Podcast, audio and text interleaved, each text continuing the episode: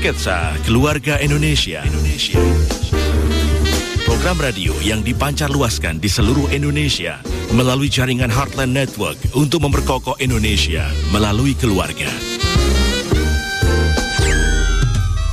Tapi sebelumnya kami ingin menyapa seluruh pendengar yang merilai siaran di hari ini. Radio Respons 93,0 FM Padang, Radio Harmoni 97,0 FM Makassar, Radio Heartline 91,7 FM Lampung, Radio Heartline 100,6 FM Jakarta, Radio Heartline 92,2 FM Bali, Radio Heartline 94,4 FM Samarinda, Radio DKJ 103,4 FM Lubuk Linggau, Radio Shalom 90,2 FM Tobelo Halmahera, Radio CSW 89,40 FM Manado, Radio Gala 107,8 FM Banyuwangi, Radio Elisa 103,9 FM Salatiga, Radio Bonapit 90,1 FM Tarutung, Radio SGFM Blitar, Radio Suara Kasih 99,5 FM Tarakan, Radio Pemulihan Kasih 96,5 FM Bajawa Flores, Radio Rasinda Karanganyar Solo, dan Radio Shalom 107,7 FM Kediri, Jawa Timur.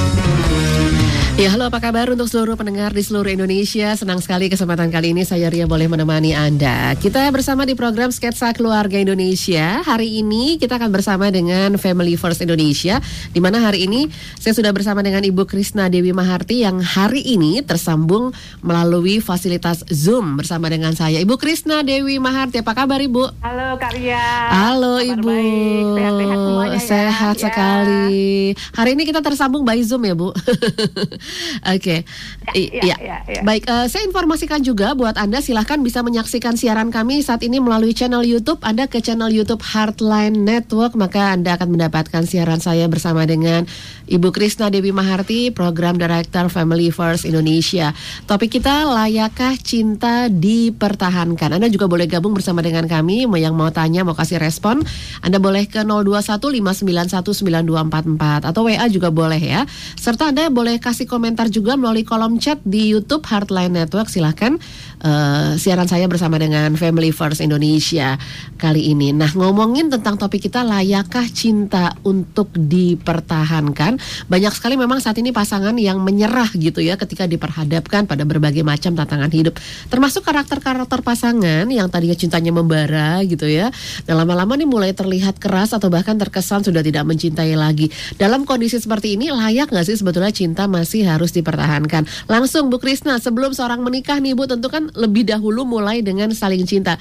Benar begitu kan ya Bu Krisna? Ya, biasanya kan memang begitu ya Mm-mm. orang untuk sebelum memasukkan eh, atau memutuskan dirinya untuk menikah, pasti mereka dilandasi cinta. Mm. Ini yang normalnya ya, mereka saling eh, mengenal diri satu sama lain dalam proses pacaran gitu ya, dan di situ saling memberikan perhatian, saling memberikan eh, rasa sayang itu sendiri Mm-mm. gitu ya, kemudian bahkan rela berkorban. Jadi kemudian baru masuk ke dalam sebuah jenjang pernikahan. Jadi cinta itu memang sudah dimulai sejak ketika di masa-masa pacaran. Ya, saya sangat setuju dengan pernyataan tadi Pak Kak Ria ya. Ya, bahwa memang memang tetap harus ada cinta gitu ya Bu ya. Cuma kan memang kan awalnya nih Ya. eh, eh, eh, cinta tuh tadi seperti saya bilang, waduh pokoknya maunya sama-sama terus gitu. Eh, LDR sebentar aja tuh kayaknya rungsing gitu loh Bu. Nah ini bagaimana? Ternyata dalam dalam perjalanannya ketika mungkin sudah menikah gitu ya, yang tadinya nggak ketemu sehari aja rungsingnya minta ampun, tiba-tiba ini jadi terbiasa. Cinta juga mulai memudar, udah mulai masing-masing. Gimana sebetulnya nih Bu Krisna? Ya, sebetulnya kalau kita berbicara masalah cinta itu kan memang eh, dalam sekali ya. Mm-mm. Artinya juga sangat luas gitu ya. Mm-mm. Di dalamnya ada pengampunan, di dalamnya ada kerelaan untuk eh, memberi diri. Di dalamnya ada bahwa kita tidak hanya fokus pada diri kita sendiri tapi juga lebih kepada kebaikan pasangan kita. Mm-mm. Kalau kita mengingat akan eh, makna cinta yang begitu dalam seperti ini bahwa kita fokusnya harus kepada pasangan kita, kita harus rela berkorban, bahkan kita juga harus memiliki jiwa yang mengampuni. Nah ini tentu ketika cinta itu kelihatannya mulai memudar Mm-mm. atau kenyataannya memang sudah memudar gitu ya. Saya pikir ketika kita masih memiliki jiwa bahwa kita itu eh, mau memberikan yang terbaik, karena cinta sejati itu seperti itu. Kita itu mau memberikan yang terbaik buat pasangan kita. Kita kadang-kala rela berkorban perasaan kita. Hmm. Kita mengikuti setiap alur peristiwa kehidupan, siap sedia untuk menjalani bersama. Itu kan masalah komitmen pernikahan. Hmm. Waktu kita menikah dulu kan begitu, ya. Saya akan mengikuti kamu, mendampingi kamu dengan setia dalam kondisi apa pun, sehat, kuat, sakit gitu ya, hmm. maupun berkekurangan, berkelimpahan, saya selalu akan ada bersama kamu. Itu komitmen cinta dalam membangun sebuah pernikahan. Dalam perjalanannya ternyata sudah mulai banyak perubahan. Kalau ingat komitmen itu, kalau kita memiliki jiwa yang mengampuni, kalau kita selalu ingin memberikan yang terbaik buat pasangan kita, saya pikir cinta itu tetap mampu untuk uh, dirasakan dan juga dijalani, walaupun tidak seperti di awal-awal yang dulu kita rindukan. Tadi Kak Ria menyebut bahwa uh, begitu menggebu gitu ya, mm-hmm. begitu, aduh jauh dikit aja kayaknya kita sudah kangen banget mm -hmm. gitu ya. Mungkin sudah berubah kan uh, perjalanannya karena waktu dan mm. karena kesibukan masing-masing. Iya iya betul. Jadi ya, ketika ya, poinnya, mm, mm -mm. jadi ketika memang kita nggak rela, itu bukan cinta sejati berarti ya Bu Krisna? Ya. Karena cinta itu kan nggak boleh egois. Mm. Cinta sejati itu ada kerelaan, kerelaan untuk mengalah, kerelaan mm. berkorban, kerelaan memberi diri, termasuk korban perasaan kita, ya tetapi bahwa kita selalu juga selalu apa mau berusaha menumbuhkan hal-hal yang membangun. Jadi di balik kerelaan itu kita tetap mau juga memberikan hal-hal yang positif untuk bisa membangun menuju pada tujuan berdua yang jauh lebih bagus. Hmm. Jadi ada hmm. ketulusan lah intinya kalau dalam cinta itu. Ketulusan itu mutlak dibutuhkan. Mm -mm, mm -mm. Kenapa kok waktu pas lagi pacaran tuh uh, tulus gitu ya Bu ya kelihatannya ya. Nah setelah menikah tuh kayaknya mulai jadi hitung-hitungan gitu. Itu kan berarti memang ada yang salah kan di hubungan sebelum menikah gitu atau gimana sebetulnya? Ya, mm. makanya sebetulnya kalau orang menikah itu jangan hanya berpikir tentang uh, harapannya ataupun peran-perannya, tetapi bagaimana kita mau juga membuat pasangan kita itu masih seperti uh, cinta kekasih kita dulu mm-hmm. ya jadi uh, kalau saya kemarin beberapa waktu memberikan tentang seminar itu mm-hmm. uh, bagaimana menjadikan pasangan hidup kita itu kekasih hati mm-hmm. ya bukan sekedar pasangan nah, kalau pasangan pasti nanti akan menuntut ini kan tanggung jawab kamu ya yeah. ini kamu bapaknya kamu kepala keluarga cari duit dong gitu ya. Mm -mm. Terus kemudian akan mulai hitung-hitungan. Kamu ngasihnya cuma segini, ya gue coba ngasihnya makanan, pelayanan dalam keluarga, mm. masakin kamu juga cuma sembarangan. Istilahnya kan bisa mm -mm. begitu kalau kita mm -mm. hanya hitung-hitungan. Mm -mm. Ya, itu bukan cinta. Ya, itu itu sebetulnya hanya sekedar kita memerankan peran kita tapi dasar cintanya sendiri sudah mulai pupus. Tapi kalau kita cinta, kita akan berpikir ya adanya segini nggak apa-apa. Kita tetap bersyukur. Yang penting kita bersama-sama. Hmm. tetap tetap tak berikan yang terbaik. Walaupun nggak bisa misalnya maksimal untuk selalu makan yang enak. Tapi ini yeah. dengan cinta loh. Masak bayam dengan cinta. Masak hmm. goreng tempe dengan cinta. Rasanya tentu beda. Hmm. jadi jangan hitung-hitungan jangan untung rugi jangan saling menunjuk ini tugasmu tugasku. Tetapi ketika cinta itu uh, diwarnai dengan uh, apa namanya kasih dan kerelaan ketulusan tentu bisa seiring sejalan menjalaninya walaupun itu sesulit apa pun yang harus dilalui. Hmm. Nah tema kita saat Jadi ini susah, Kak Ria. ini yang yang yang menjadi PR gitu ya. Oke tema kita saat ini kan Bu Krisna layakkah cinta dipertahankan? Maksudnya apa? Adakah nah. sebetulnya cinta yang nggak layak tuh ada gitu? Sebetulnya kalau kita bicara masalah cinta, ya semua cinta itu layak dipertahankan. Mm. Apalagi kalau kita memiliki pemahaman bahwa tidak ada orang yang sempurna. Nah, artinya bahwa kita dalam menjalani cinta itu entah kita di masa yang masih pacaran atau di dalam mm. hidup berkeluarga, apalagi berkeluarga, ini harus dipertahankan. Ya, yeah. kalau layakkah cinta dipertahankan ketika sudah menikah, ini harus wajib dipertahankan karena kita mungkin juga sudah punya anak mm-hmm. karena memang kita sudah komitmen menghadirkan Tuhan menghadirkan keluarga besar ya banyak yeah. orang bahwa kita sudah mengikat janji covenant ya komitmen dalam pernikahan itu jadi mm-hmm. harus dipertahankan bukan sekedar layak makanya kita harus senantiasa banyak doa biar kuat gitu ya harus senantiasa melihat sisi-sisi positif pasangan kita di balik kelemahannya yang dimiliki. Karena tadi kita itu nggak ada yang sempurna. Jadi kalau layak tidak layak, sekali lagi sangat layak cinta itu dipertahankan. Hmm. Makanya miliki jiwa, jiwa yang memang mengampuni, jiwa yang senantiasa mau uh, uh, menerima ya keburukan, kelemahan pasangan kita.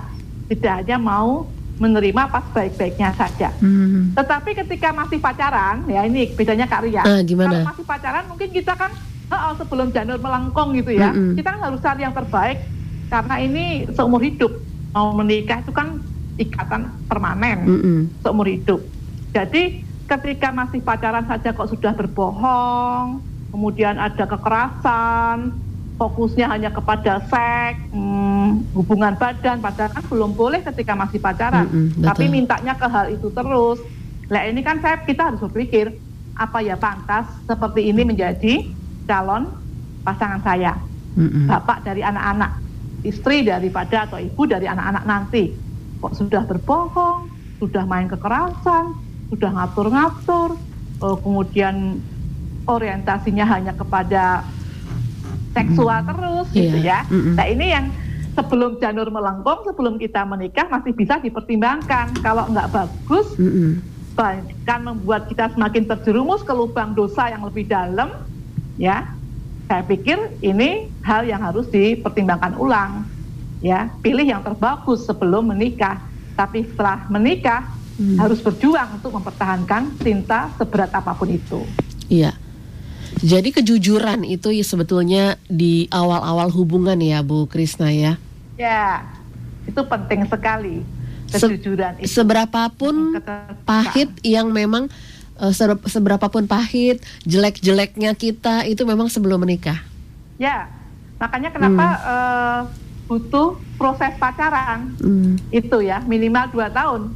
Kalau menurut saya dan beberapa buku yang kita uh, cepat baca itu hmm. paling tidak untuk memasuki jenjang pernikahan hmm. minimal dua tahun untuk saling mengenal dari kejujuran dia, hmm. bagaimana sikap karakter tadi kan dikatakan dulu kan kedewasaan karakternya itu aduh bagus hmm. banget, yeah. ya apa apa mau berkorban ke mana-mana dia yang membayarin, mm dia benar-benar rela untuk uh, memberikan waktunya buat kita. Mm. Tapi kok sekarang bisa banyak sekali berubah. Nah tentu ini juga banyak faktor.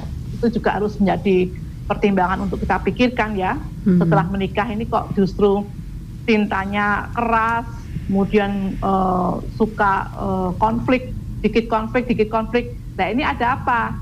Ini juga yang menjadi PR buat setiap kita pasangan dalam pernikahan. Hmm. Ya, apakah ada sikap kita yang memang uh, menjadi pemicu dalam pertengkaran?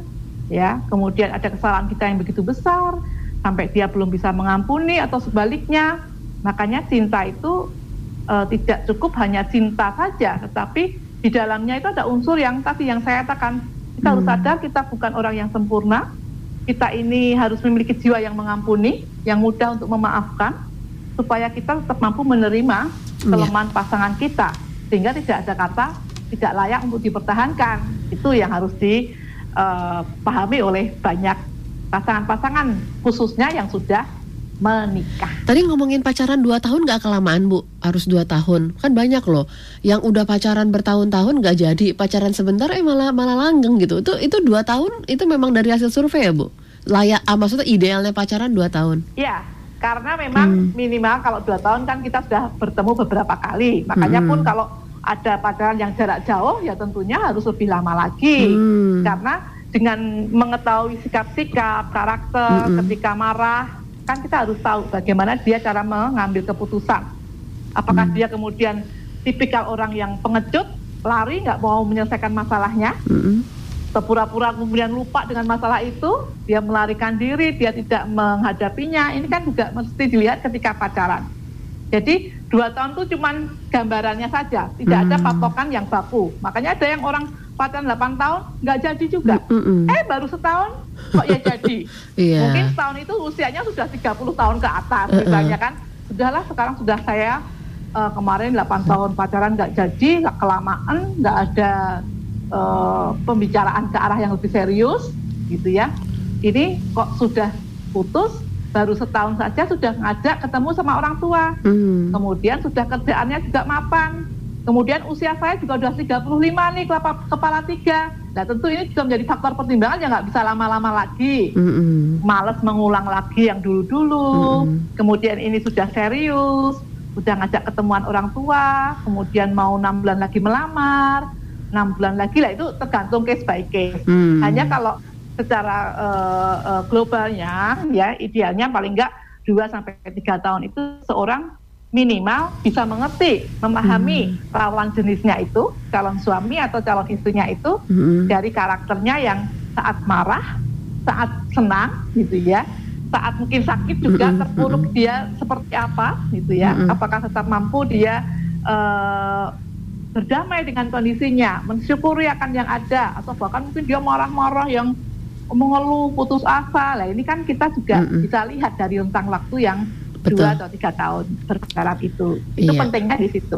Apalagi di masa-masa pandemi seperti sekarang nih Bu Krisna ya, yang tadinya udah pacaran lama, udah mau nikah tahun ini, ternyata gara-gara pandemi nggak jadi. Jadi saya pikir, saya juga berpikir sih, eh, termasuk seperti ya keluarga saya, adik saya segala macam akhirnya pending gitu karena nggak bisa pesta. Tapi saya pikir ada positifnya juga sih. Akhirnya mereka jadi saling mengenal, lebih mengenal lagi, dan juga akhirnya mereka oh ini ini masa ini masalah yang kita hadapi sekarang nih belum masih kecil loh dibanding nanti. Jadi mereka akhirnya belajar untuk mengatasi masalah pandemi ini bersama dulu selagi pacaran gitu ya bu. Ya bagus hmm. itu bisa menjadi latihan kan. Latihan itu iya. Problem yang hmm Nah, latihan dalam mengelola emosi, mungkin hmm. mereka juga ada salah satu yang menangis atau menangis dua-duanya. Hmm. Kemarin juga ada teman sahabat kami juga dekat gitu ya, yang hmm. harusnya tanggal 1 Agustus itu ya di Family First untuk menikah. Hmm. Akhirnya ya mereka pemberkatan dulu secara oh, agama dulu. Agama juga, dulu, ya. iya. Baru nanti tahun depan resepsinya. Hmm. Itu juga uh, pasti tidak dengan senyuman ya, tapi artinya bahwa dia belajar ikhlas Hmm. Dua-duanya belajar ini suatu yang tantangan buat mereka latihan untuk saling mencinta lebih dalam lagi. Kalau tadi Kak Ria mengatakan lebih mengenal lebih dalam lagi ya hmm. sudah saling uh, mensupport, saling menguatkan dan tetap menjalani realita ini hmm. gitu ya. Itu tuh memang bagus sih pandemi ini sebetulnya ada banyak manfaatnya hmm. juga. Hmm. Jadi jangan hanya kita banyak mengeluhkan uh, iya. khususnya di masalah uh, virus corona Betul. Tetapi ketika kita punya waktu lebih banyak, berdiskusi lebih banyak dengan pasangan kita atau calon kita, keluarga besar, oh jadi ngerti, oh dia orangnya uh, ini ya realistis ya, mm -mm. dia orangnya nggak banyak nuntut, oh ternyata malah dia menguatkan, bahkan pikirannya positif, kita bisa tunda dulu supaya nanti bisa lebih bagus lagi misalnya dalam mm. kondisi yang pandemi kemudian gagal menikah ini. Yeah. Nah ini nih sekali lagi betul sih saling mengenal lebih dalam dari peristiwa yang besar ini. Mm -mm. Karena kan menikah juga sekali seumur hidup. Mm -mm. Begitu itu batal kan nggak gampang ya, carut marut lah perasaan ini gitu ya. Mm -mm. Tapi ketika ada saling diskusikan, keluarga besar bertemu, kemudian saling bisa menerima, saling menopang. Nah ini yang kita bersyukur bisa melalui sebuah pandemi ataupun yeah. persoalan dengan uh, kedewasaan. Yeah. Bersyukur buat yang masih bisa pemberkatan, bersyukur juga buat yang masih bisa ijab kabul. Nah ini masih banyak yang akhirnya orang tuanya terlockdown di negara lain, nggak bisa pulang, akhirnya nggak bisa pemberkatan, nggak bisa uh, ijab kabul juga. Ini kan jadi benar-benar melatih mental hmm. pasangan sebetulnya ya bu ya. Jadi ya ya cukup berat lah sebetulnya di masa-masa saat ini dan memang akhirnya banyak belajar juga untuk rumah tangga mereka ke depan nanti gitu ya Bu Krisna ya. Iya. Mm -mm. Iya. Nah, makanya mm -mm. Uh, kalau dalam kon ya. Ya gimana bu? Ya makanya dalam kondisi yang pandemi seperti ini mm -mm. kita nggak nggak layak menurut saya atau mm. kalau kemudian kita hanya menuntut menuntut. Yeah. Tapi lebih bagusnya memang kita ya ya udah yuk kita jalani kita syukuri gitu ya. Jangan mm. bicara bahwa ini harusnya kan gini harusnya harusnya stop berhenti tentang harusnya. Hmm. Karena kondisi ini tidak hanya di Indonesia, tapi mendunia, hmm. di mana-mana terlockdown di sana, terlockdown di sini, nggak bisa datang. Hmm. Ya udah, ini realitanya. Ayo kita terima. Ya, hmm. Ya mungkin kita nangis, kita sedih, kita kecewa, tetapi kita nggak mau berhenti di situ. Kita tetap bersyukur kita sehat. Kita bersyukur hubungan kita nggak putus. Hmm. Kita bersyukur tetap mampu untuk menjalankan aktivitas yang yang memang bisa kita lakukan. Hmm. Tapi bahwa uh, untuk idealnya tidak bisa, makanya kita harus berhenti mengatakan seharusnya, seharusnya dan seharusnya. Tapi yuk lakukan yang memang hari ini kita bisa lakukan secara realistis. Iya. Ya, betul. makanya berdamai dengan situasi yang ada. Mm -mm. Ya, ya syukuri nah, apa yang masih bisa disyukuri. Ya, ya. Itu lagunya The Massive, Bu. Syukuri apa yang ada hidup ini. Iya, baik. Uh, syukuri apa iya, yang ada gitu ya. Iya, hidup itu adalah anugerah kan katanya gitu ya. Ntar saya puterin ya. deh, ntar saya puterin. Ya. Nah, uh, terus bagaimana juga nih Bu Krisna kalau cinta yang tadinya manis berubah pahit, nah itu apakah masih layak juga dipertahankan? Mungkin terlalu banyak air mata di sana? Jangan salah loh kadang-kala pahit mm itu juga menjadi sesuatu yang positif buat kita. Mm -hmm. obat itu pahit ya toh? Jamu itu juga pahit gitu ya. Yang penting kita melewatinya kan dengan siapa dan bagaimana caranya. Artinya ketika pahit itu kita lewati lalui dengan kita berpegangan uh, dalam doa-doa kita, kemudian kita juga mengedepankan jiwa yang sabar, ya yang tadi saya awal selalu katakan mau untuk mengampuni, mengampuni itu kan memberikan hak kita untuk untuk uh, sebetulnya saya nggak mau pahit, saya mm. maunya manis, tetapi ya sudahlah saya mau deh rasain pahit ini, mm. itu itu namanya kita melepas melepas hak kita, harusnya saya maunya ya nikah itu bahagia, tapi kan nggak mm. begitu nikah itu memberi diri mau melalui setiap proses kehidupan yang saya pun siap untuk uh, kecewa nantinya. Saya pun siap sakit hati. Iya. Nah, di sini juga begitu. Saya siap merasakan kepahitan. Karena ke depan saya tidak pernah mengerti saya akan dibawa ke mana. Mm -mm. Nah, tetapi kalau cinta itu kuat, fondasinya cinta itu kuat, tentu dengan cinta itu yang pahit itu tetap bisa kita buat manis. Ya, entah kita dengan mensyukuri anak-anak kita, atau melihat kenangan-kenangan dulu waktu awal-awal menikah atau pacaran. Hmm. Walaupun sekarang sudah berubah menjadi pahit, tapi pahit itu ketika kita coba untuk belajar uh, terima, uh, nikmati, selami, kopi kalau nggak pahit ya nggak enak. Nah makanya untuk campuran yang pasnya, formasinya seperti apa, itu ya kita sendiri yang harus pandai-pandai sekarang ini mengelola emosi kita Mungkin hmm. tidak terlalu berharap pada pasangan kita lagi, tapi berharapnya pada Tuhan. Mungkin kita sudah uh, uh, tidak lagi mau berdebat banyak hal, tapi mampu bisa melakukan yang terbaik. Hmm. Jadi yeah. itu tergantung dari kitanya mengelola rasa pahit itu menjadi manis atau setengah manis atau uh, baik-baik pahit itu. Iya. Mengelola rasa gitu ya Bu ya? Iya. Hmm. Mengelola rasa. Nah, bagaimana dengan komitmen cinta yang mulai kendor? Berarti itu juga bisa diperbaiki juga ya? Bisa. Semua hmm. itu sebetulnya bisa. Kalau sampai orang mengatakan saya nggak bisa bu, sebetulnya saya melihat di situ juga ada sisi keegoisannya. Hmm. Ya, keegoisan yang ditonjolkan. Kemarin ada yang ke rumah saya, saya sudah bilang hmm. ini masa pandemi, jadi jadi sementara nggak bisa nerima ke rumah ya konselingnya. Hmm. Enggak, pokoknya harus ke rumah ibu. Waduh, udah ngeyel. Soalnya saya udah siapin pengacara, saya udah siapin untuk pengadilan, macam-macam. Hmm. Tapi yang terakhir pokoknya saya mau ke Bu Krisna dulu untuk lanjut apa tidak ke pengadilan ini. Hmm. Saya udah bilang juga kalau ke saya pasti saya tidak akan me merekomendasikan untuk Berbisa. lanjut ke pengadilan, hmm. gitu kan. Jadi tetap harus bersatu. Jadi mohon untuk sekarang dilepaskan dululah amarah segala kebencian itu. Hmm. Tapi saya tetap pengen ketemu ibu, ya sudahlah tapi pakai protokol kesehatan. Hmm. Di depan rumah ada sucian, pakai masker, dan kita nggak bisa lama-lama, jarak juga nggak bisa seperti hmm. hadap-hadapan dalam konselingnya, tapi kita lebih agak jauh.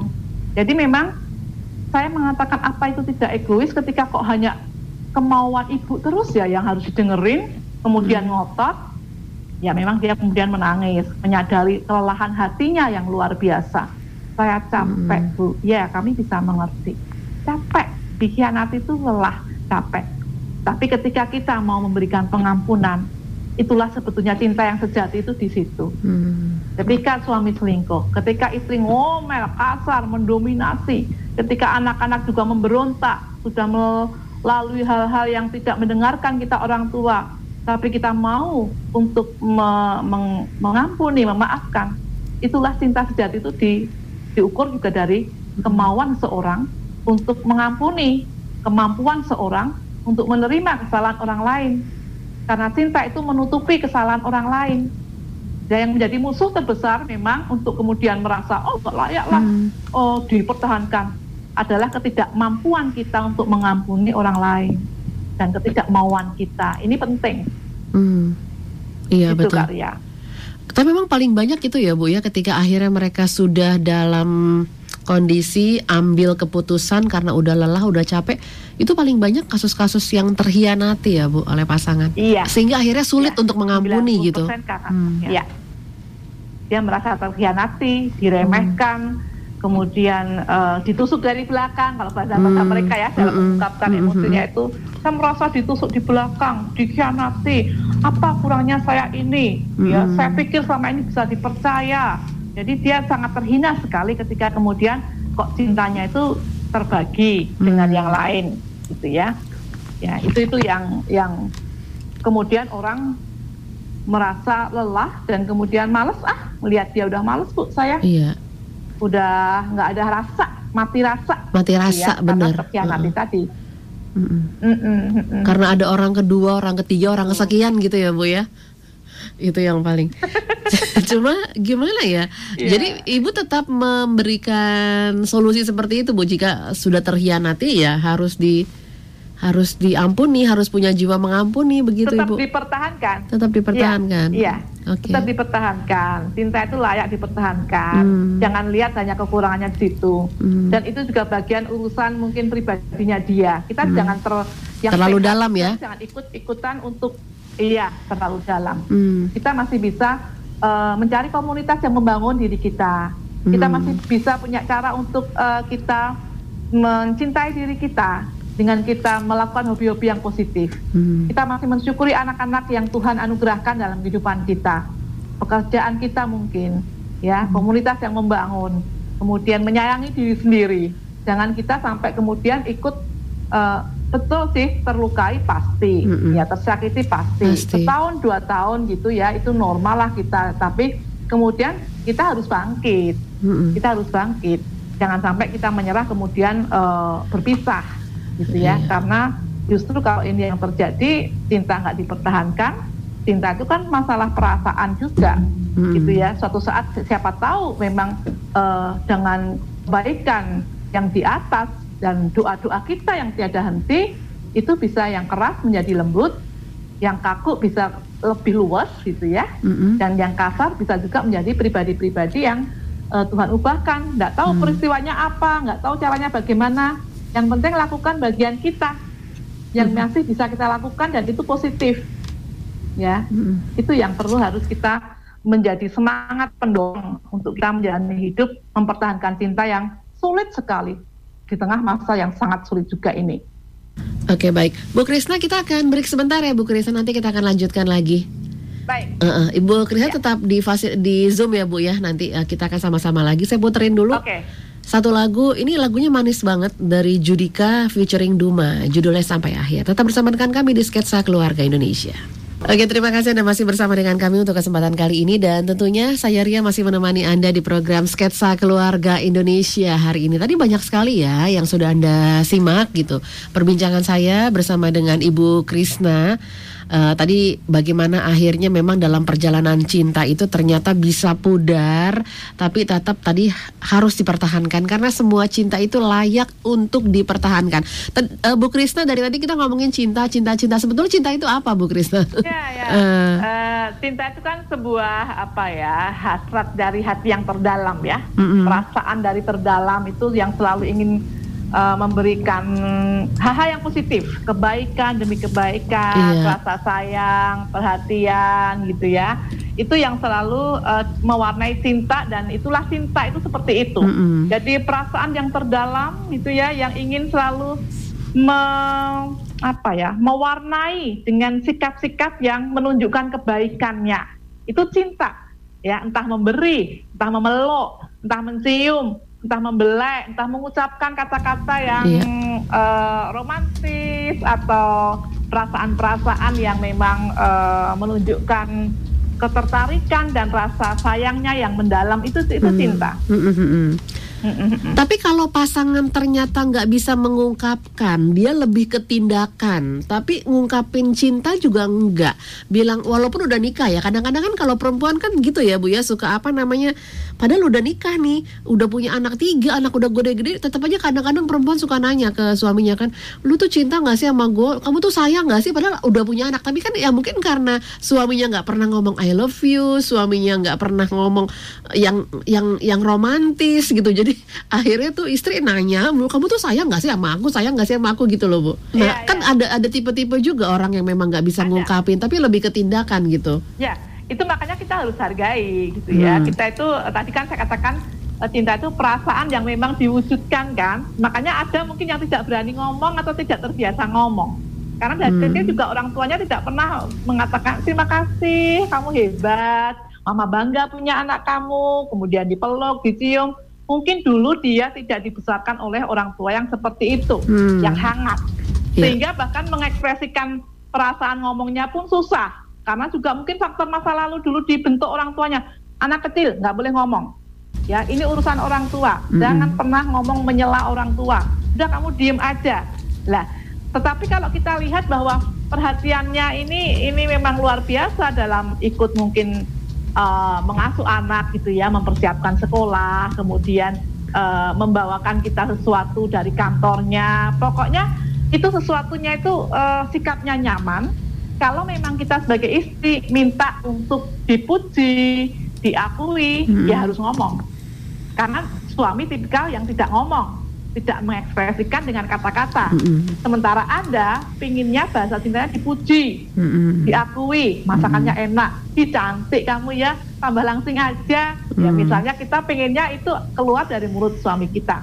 Tidak ada cara lain kecuali kita ngomong, Pak aku pengen, aku Hmm. mau, aku rindu. Kamu ngomong gitu. Wah Eh. iya, kamu itu ngomong. Kalau aku memang cantik, kalau memang Eh. aku masakannya enak, jangan cuma langsung makan lahap Habis gitu. tiga piring tapi nggak pernah ngomong terima kasih Iya, nggak iya. pernah ngomong enak aku Hmm. pengennya kamu ngomong lah Ngomong. mari pasangan-pasangan yang saat ini juga mendengarkan acara kita kita jangan pelit-pelit juga memberikan Pujian. apa yang memang menjadi uh, Hmm. menjadi bagian dari uh, Iya. permintaan pasangan kita memberikan Hmm. pujian karena pujian itu uh, merupakan bahan bakar ya Iya. memberikan dorongan buat kita uh, lebih giat melakukan peran-peran kita nih membuat kita lebih uh, termotivasi dengan kreativitas yang bisa kita lakukan tadinya cuma mungkin sayur lodeh sekarang Hmm. lodehnya dikasih daging kita Iya iya iya. itu, tuh karena pujian bisa jadi kayak gitu kali Iya, ya iya betul betul betul betul. Dan ini juga bagus contoh buat anak-anak. Akhirnya ketika nanti mereka punya pasangan, mereka pun juga nggak pelit-pelit untuk menyatakan cinta gitu kepada pasangan karena mereka udah lihat contohnya di rumah dari mama papanya gitu ya Bu Krisna ya.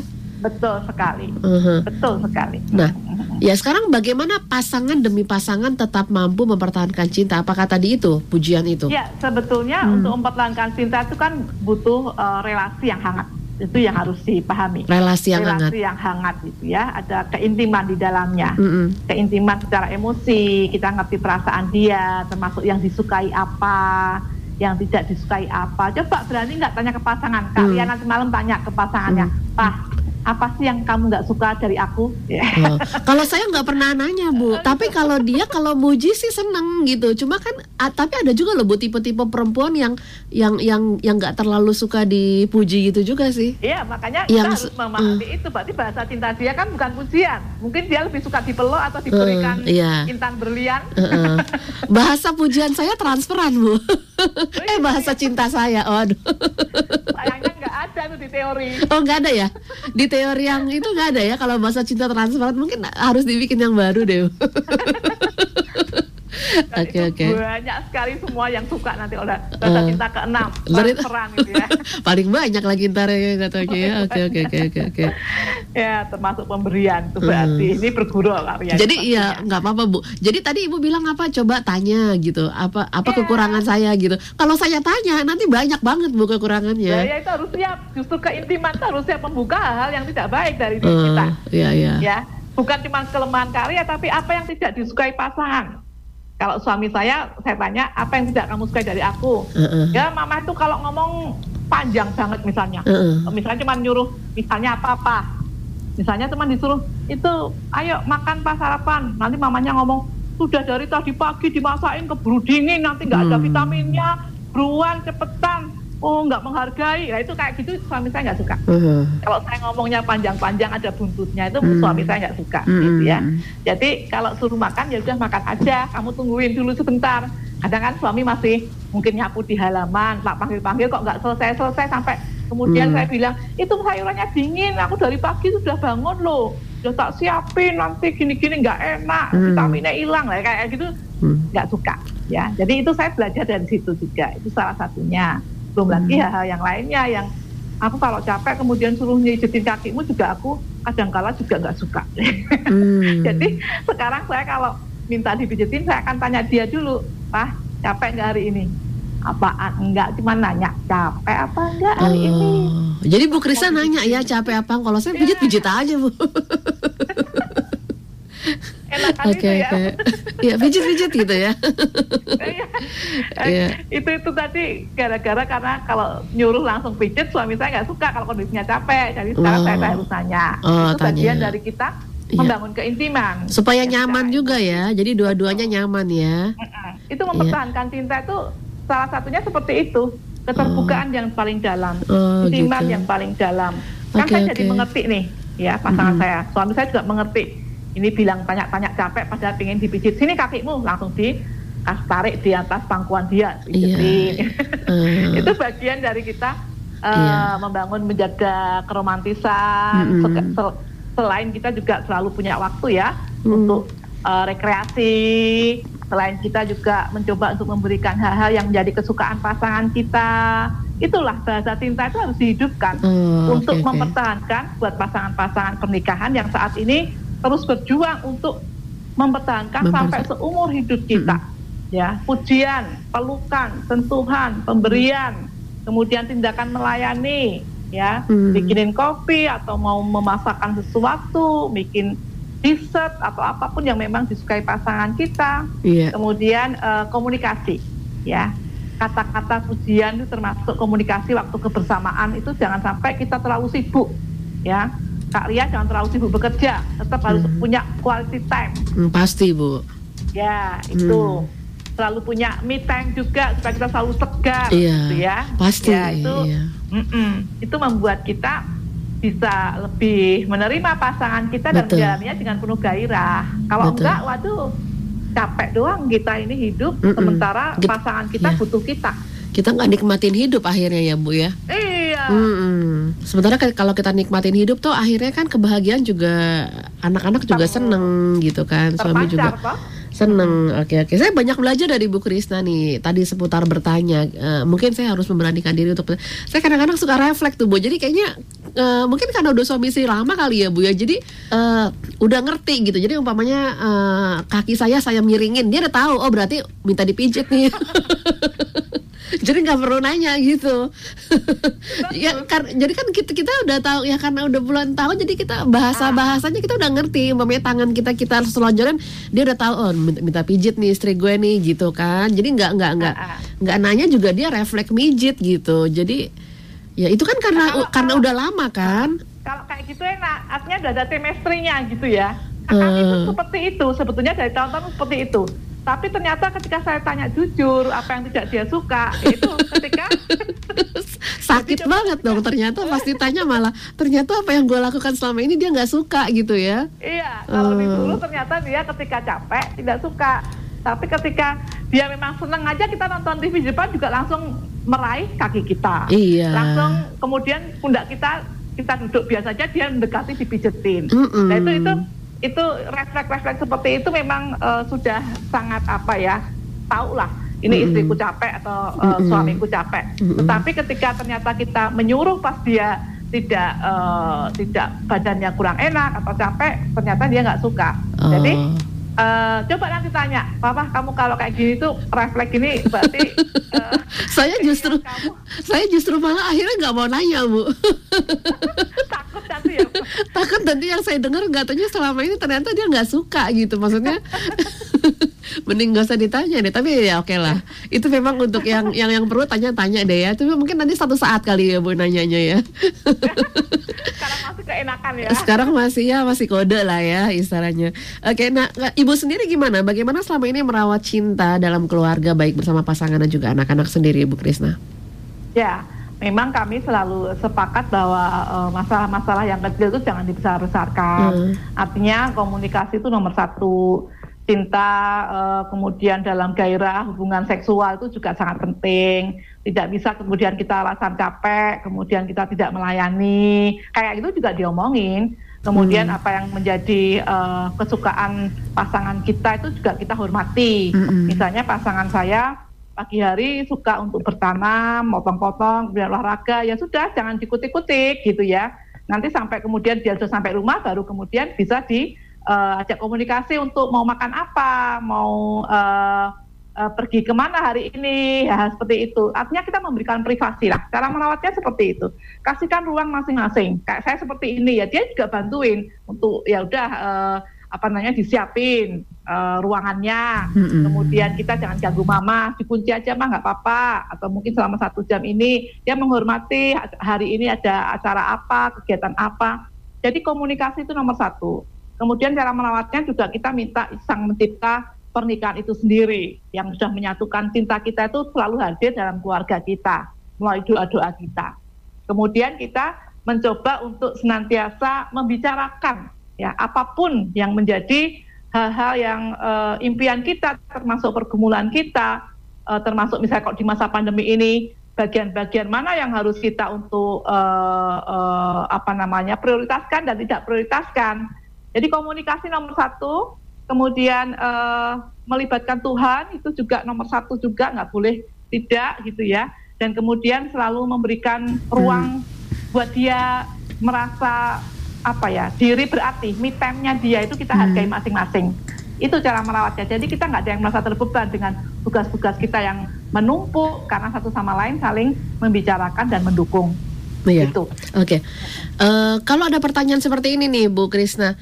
Ya. Uh, istri saya menunda kehamilan. Uh, hmm. Kami menikah belum satu tahun, tapi istri menunda kehamilan. Sementara saya tidak mau, saya mau langsung gitu. Nah ini akhirnya membuat saya semakin emosi. Nah, bagaimana? Oke, silakan Bu Krisna. Ya, ya uh, harus disadari ya cinta tadi di awal kalau cinta sejati itu mm-hmm. selalu fokusnya kepada pasangan, memberikan kebahagiaan buat pasangan, memberikan hati yang rela berkorban. Jadi kalau memang istri belum siap, bukan mm-hmm. hanya masalah kehamilan saja yang dia tidak siap, tapi nanti juga ketika anak itu sudah lahir, dia kan juga butuh kesiapan mental hmm. untuk dia merawat, menyusui, mendampingi. Nah ini yang harus kemudian terus kita pupuk. Jangan bapak benci, tapi kemudian harus dirangkul. Nah kan ada aku. Apa sih yang membuat kamu gelisah? Hmm. Coba kita dengerin.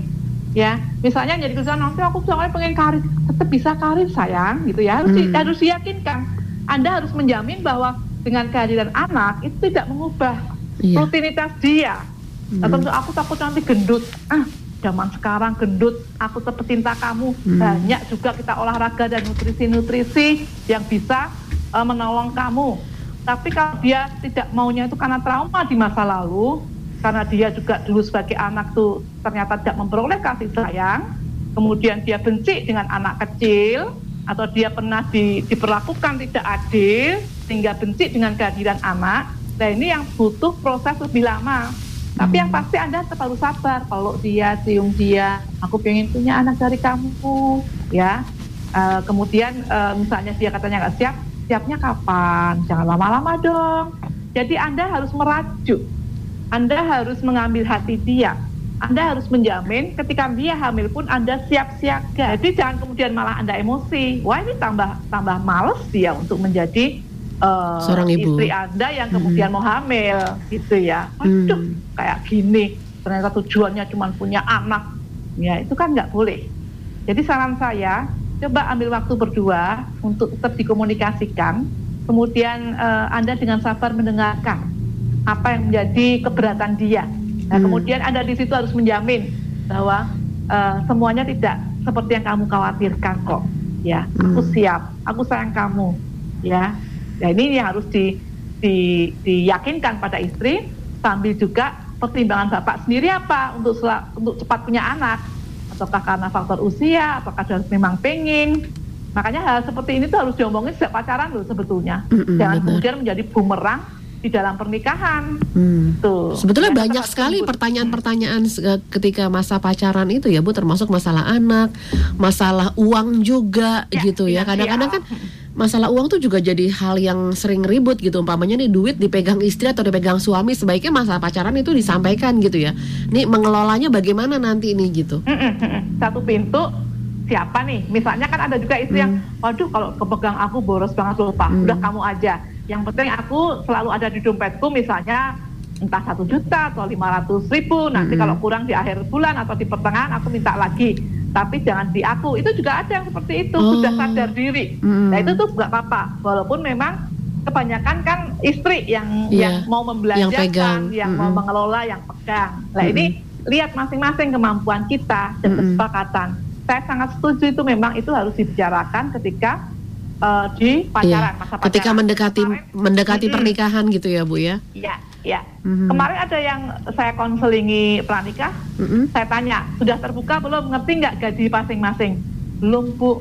Terus yang cowok sampai mengatakan begini tanya ke saya, Bu kalau ternyata gajinya yang calon istri saya lebih gede gimana? Hmm. Jadi selama ini ternyata dia nggak terbuka, oh. takut hmm. karena memang uh, dia sudah ngerasa calonnya itu istrinya itu gajinya lebih gede. Hmm. loh ya nggak masalah. Dia malah bersyukur toh. Hmm. itu menjadi pacuan untuk kamu memacu memicu diri kamu juga bisa lebih berkembang. Betul. Ya kalau kamu dapat memang calon istri yang gaji lebih besar gitu ya tetap harus terbuka. Hmm. ini aku cuma segini gimana ya?